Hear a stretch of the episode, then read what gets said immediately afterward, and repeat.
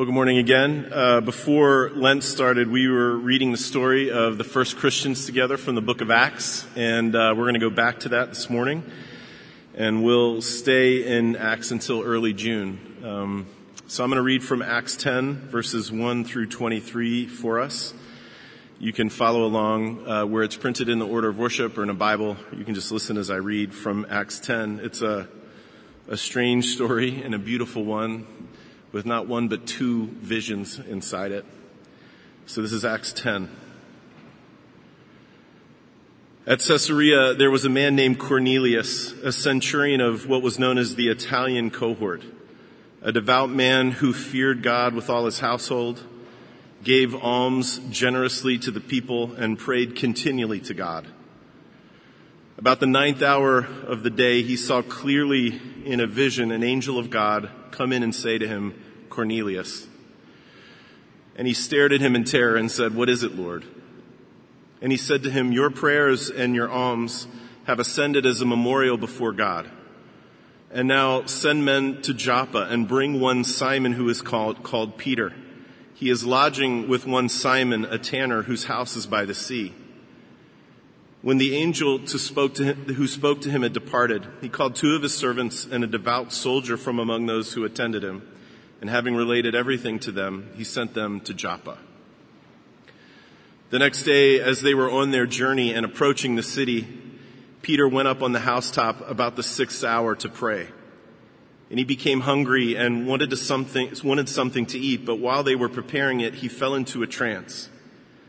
And he saw the heavens opened, and something like a great sheet descending, being let down by its four corners upon the earth. In it were all kinds of animals and reptiles and birds of the air. And there came a voice to him, "Rise, Peter, kill and eat." But Peter said, "By no means, Lord, for I've never eaten anything that is common or unclean." And the voice came to him again a second time, "What God has made clean, do not call common." This happened 3 times, and the thing was taken up at once to heaven. Now while Peter was inwardly perplexed as to what the vision that he had seen might mean, behold, the men who were sent by Cornelius, having made inquiry for Simon's house, stood at the gate and called up to ask whether Simon, who was called Peter, was lodging there. And while Peter was pondering the vision, the Spirit said to him, "Behold, 3 men are looking for you. Rise and go down and accompany them without hesitation, for I have sent them." And Peter went down to the men and said, "I am the one you are looking for. What is the reason for your coming?" And they said, "Cornelius, a centurion, an upright and God-fearing man, who was well spoken of by the whole Jewish nation, was directed by a holy angel to send for you to come to his house and hear what you have to say." So he invited them in to be his guests. This is God's word, and it's given for our good. Let me pray for us. Father, we ask, like we always do, that you'd be happy to use this word, this strange story that isn't immediately clear to us, that you'd be happy to use this story to show us the grace of Jesus again.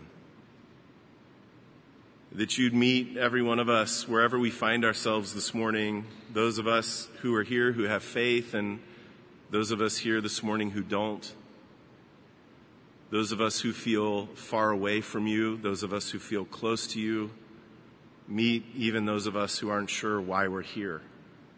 Show us the grace of Jesus and change us by it. Make us into different people. We pray this in Christ's name. Amen. Well, the other day, I heard an ad on the radio for one of those job recruiting websites, and one of the selling points in the ad was that they said that they could help employers make sure that the people that they were recruiting could actually do the job they're recruiting for by administering skill tests to them. It seemed like a totally reasonable thing, a good selling point, but I have to tell you that when I heard this term skill tests, I had a rush of emotion. It wasn't quite shame, but it was close. It was embarrassment or chagrin, and I'm going to tell you why. After I graduated from college, my plan was at first just to get a basic, low-impact, low-commitment job that I didn't have to think about when I left, so that I could just pay the rent for the apartment I shared with my friends. I could buy groceries and just kind of live life until I started seminary. So I went back to Baltimore and I got my stuff. I came back here to Chicago. It was 1994. It was a World Cup year. And so I confessed I watched a lot of soccer at the beginning of that summer instead of job hunting. By the middle of the summer, I really needed a job. So I started applying in all kinds of places, and one of my friends told me about this frame shop, this artist frame shop that had a help wanted sign. It seemed like a pretty cool job to me. You get to work with art, you get to work with your hands, you learn a new skill. So I applied, and I was pretty happy to get an interview, and I was pretty cocky when I sauntered into that interview. And everything was going great. I had an easy rapport with the interviewer. I thought I was making a pretty good impression on her. I thought I was really, honestly, just minutes away from being offered exactly the kind of job that I wanted. It was a great interview until she said, well, obviously we use a lot of math around here, so I'm going to need you to solve these math problems. And she slid a piece of paper with a bunch of numbers on it across the table at me. A skill test. Now, to say that this was deflating to me would be a grave understatement. This was the moment that I knew I was sunk. My math skills were rudimentary and mostly forgotten at that point, and there were a lot of fractions on that page. I did not pass that test. I did not get that job. And I drove away thinking, wow, I thought I was going in for a job interview, but something zagged, and then I ended up in a math exam. And I think that is a little bit how Acts 10 works. It looks like one thing when the story begins, and then it zags and turns into something else altogether. The story of Peter and Cornelius is the longest single narrative in the book of Acts. We actually only read about a third of it. And at the beginning, on the surface of things, it sounds like it's a story about the conversion of this really powerful, really influential pagan Roman centurion to Christianity. It sounds like a really unlikely conversion story, and that definitely happens, and it's important. But I think the main force of the story in the life of the early church and in our lives turns out to be about something else altogether. It is about a conversion for the Apostle Peter. Peter changes. He goes from being a man who is bound by racial and religious intolerance to a man who can eventually get to the place where he says, truly, I understand that God shows no partiality. I think there's something in this story for every one of us, no matter where we find ourselves this morning. So the story starts in Caesarea. It was an important harbor town on the Mediterranean Sea. It had been built by Herod the Great, and all of the land and sea trade in and out of that region was forced through Caesarea, of course, so that the Roman Empire could get their hands on the revenues from taxes and tariffs. Caesarea was also a major import point for grain from Egypt. The empire was very dependent on grain from Egypt, so it's no surprise that a town of this significance had a garrison of Roman soldiers stationed there. You didn't want to lose control of a place like that. So the Italian cohort was there, would have been made up of about 600 soldiers, and this man Cornelius was in charge of 100 of those soldiers. And you need to know that no matter where they lived in the empire, centurions represented the power of the empire. They represented Roman power. They could snap their fingers and have a man flogged or killed. They could say one sentence and have a man's family taken away from him, his livelihood taken away from him. They were often brutal, and that's exactly how Rome liked them. But this man, Cornelius, is very much against type. Luke says he is devout and that he feared God, that he was generous with his money, that this Roman centurion was actually a man of prayer. It's an incredibly, incredibly unlikely description for a Roman centurion, church. And it's obvious that he was fed up with something. And he was looking for something substantial that he knew that he didn't have. He had a deep respect for God's people. He had a deep respect for their God. He saw something in their faith that had a substance that he did not and could not find in the idol cults of Rome. Instead of capricious, mercurial gods who didn't really seem to care a whole lot about what happened to humans, he saw this other God, the God of the Jewish people, who bound himself to that people in love, even if it didn't make sense for him to bind himself in love. And he was drawn to him and to them. Maybe there are some of us here this morning, and we're here because we have gotten fed up with whatever it is that we had, and we wanted something more substantial. Maybe that's what has led some of us to Christianity. Maybe others of us haven't exactly come that far, but we're wondering about it. Because we know, of course, that our culture, it doesn't offer up a pantheon of capricious, careless gods to worship, not in the way that Rome did. But a little bit of reflection reveals the gods that it does offer up, and they are just as weightless. They lead to just as many dead ends in our lives. The commodification of every single part of our lives, that's a god.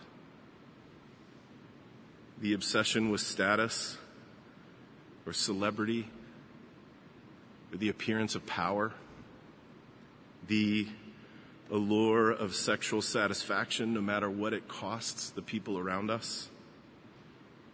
The ever-present, often rewarded temptation to become lost in our work. An obsession with being entertained always. Addictions of all kinds. These things are as empty as they are corrosive to being genuinely human. And so what Cornelius suspected was that there had to be something more out there.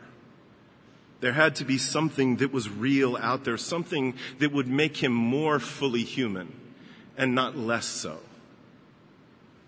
And I just want to say, if you hear that haunting sound that there has to be something more, something real, something that will make you more human and not less so, please do not tamp that down.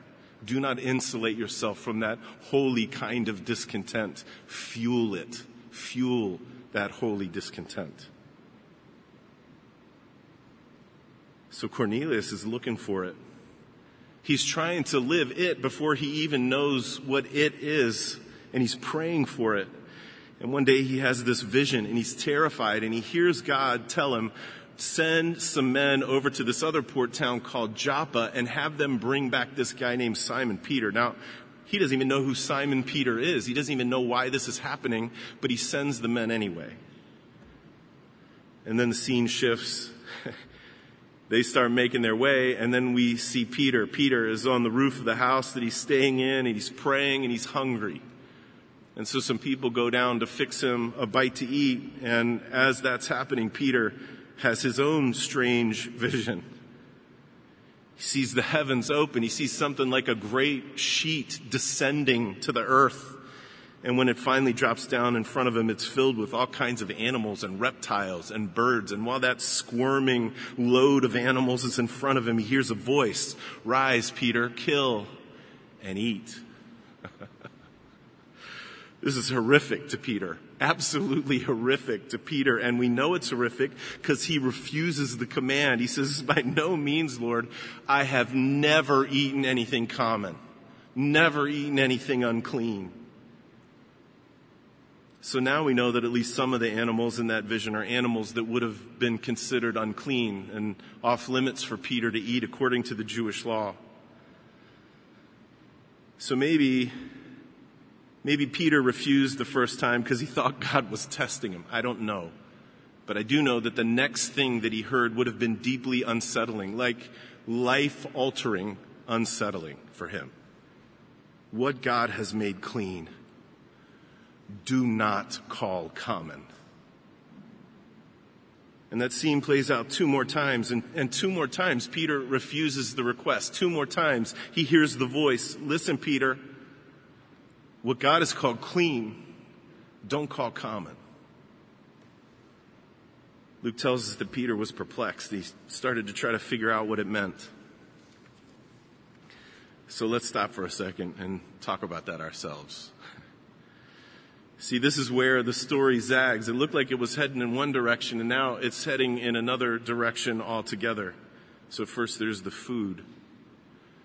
Peter had lived his whole life following Jewish dietary laws, and he did it for the same reason that everyone else around him did it, because God had told them to do it. It made them marked out. It made them different from all of the nations surrounding them. And now, in this vision, it looks for all the world that God is trying to tell Peter that for some reason those laws are not necessary anymore. Now, Peter had heard Jesus teach about this. We heard about Jesus teaching that in the gospel lesson this morning, where Jesus says it's not what goes into a person that makes them unclean. I don't know, maybe that was so confusing to Peter when Jesus said it that he drew a circle around it and he kind of hid it with all the other stuff that Jesus said that he didn't understand. But here it is again. There's definitely something with food going on. But that's really just the entry point. Over time, all kinds of traditions developed. All kinds of traditions began to be erected around the food laws in the Old Testament. And at first, these traditions were probably just ways of trying to make it easier to keep the law. But like human traditions often do, they went bad. They got sour. And they became a litmus test for determining who was really spiritual, who was really an insider, who was really one of the good guys. Those traditions became ways to exclude people, and then they became sledgehammers. They didn't just exclude. These traditions became the fuel for intolerance and bigotry and racism. God's people started making up names for Gentiles, started telling stories about them. If I repeated them to you, we would all blush. We would blush with shame. Now, I'm not saying Peter was like that. There's no evidence at all that Peter was like that. But that's the world that he swam around in. That was the culture that he had been raised in. And it created, we have to see this, church, it created a huge blind spot for Peter when it came to thinking about people like Cornelius. When it came for Peter, thinking about someone named Cornelius, hearing the good news of Jesus and coming to Jesus and becoming a Christian, I mean, Peter thought to himself, sure, I definitely want him to become a Christian. But Peter assumed that if a guy like Cornelius was going to become a Christian first, he had to become like Peter. He had to be like me before he could be a follower of Jesus. So what would it take? What would it take to open up that blind spot so Peter could start to see people differently, so that he could start to live and to love like Jesus lived in love, inviting outsiders, inviting the unclean, inviting the scandalous right into the very heart of things, into the center of things? What would it take to change a guy like Peter? Well, I guess it would take a super shocking and weird vision, because that's what he got. And this is where we realize that that vision isn't only about food. In the end, it's about something infinitely more important than food. It is about people. And you know, of course, we live in a world too. We swim around in a culture too. And no matter how intelligent and educated and street smart and savvy we are, hopefully we'll also be wise enough to be humble and to say, we have blind spots when it comes to other people too. We have them. And that has all kinds of effects. Whichever we imagine ourselves to be part of, and in a room this size, it's a bunch of different we's. Maybe we are more than one we. But whatever we imagine ourselves to be a part of are tempted to look down on those who are other. We have our own litmus tests. We have our own sledgehammers. And we, the insiders, look down on the outsiders. It happens in just about every version of we you can think of, in race, in education, in socioeconomic status, in political views, in views of justice, in theological positions, denominational affiliations. We even happens, and other even happens when we think about the stuff that we do with our free time. And this has a damaging effect, this we and othering. And it has the damaging effect of exclusion. So what would it take to make people like us see differently? And to start to live and love like Jesus did, and to invite the other, the outsider, the scandalous, right into the center of things so that they can meet him and hear from him and be changed by his grace just like we have. What would it take? Well, that's what Acts 10 is about. And it makes us ask, what is on that sheet descending from the heavens for me and for you? What's on it that is a pointer to our own exclusion? The ways that we other other people. Who is on that sheet descending from the heavens? What do we hear in the voice from heaven? So I love how this story unfolds. While Peter's up on the roof trying to figure out what in the world this vision meant, the three men from Cornelius roll up to the front gate, and while he's pondering it, Luke says the Spirit speaks to him and says, hey, there's three men looking for you. Go down and go with them without hesitation, because I've sent them to you. Peter doesn't know it yet, but he is about to find out the deep meaning of the vision he has just had. The gate swings open, and Peter realizes all at once that these are not three guys like him popping over for a visit. They don't look like him. They don't talk like him. They for sure don't eat like him. And now he, the insider, has come face to face with the outsider, the other. And it's not a fluke. They're not lost. They're not asking for directions. They're not trying to borrow a cup of sugar. They know it, and Peter knows it. They're all standing there face to face by divine appointment. They have been swept up into a story that they did not construct. And it's probably a little bit weird for all of them. And it's beautiful. And Peter doesn't hesitate. He says, I'm the one. I'm Peter. What are you here for? And they explain about Cornelius, the centurion, the Roman, the outsider who's looking for something more. And they tell him about the vision and, hey, we want you to come back to Caesarea because this guy, he wants to hear what you have to say. And the next line in the story, I think, is my favorite line in the story. And he invited them in to be his guests. He invited them in to be his guests. You got to be tired. Spend the night here. Eat at my table. And we'll go back in the morning. He invited them in to be his guests. Peter acts like Jesus. And you know what? Peter caught no end of grief for it. No end of grief. The people didn't understand how he could do something like that. At the beginning of chapter 11, the leaders in the church at Jerusalem, they get after Peter for it. They can't believe he ate with those guys. They can't believe that he actually went to that guy's house.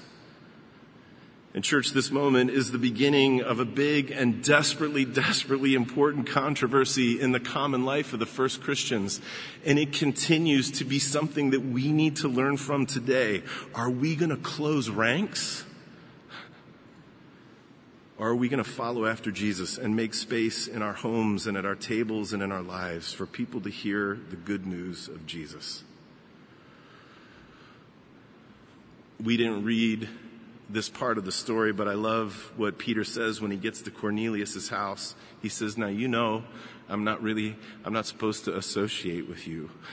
I'm not supposed to visit with you, but God showed me something. Truly, I understand God shows no partiality. God has shown me that I shouldn't call any person common or unclean.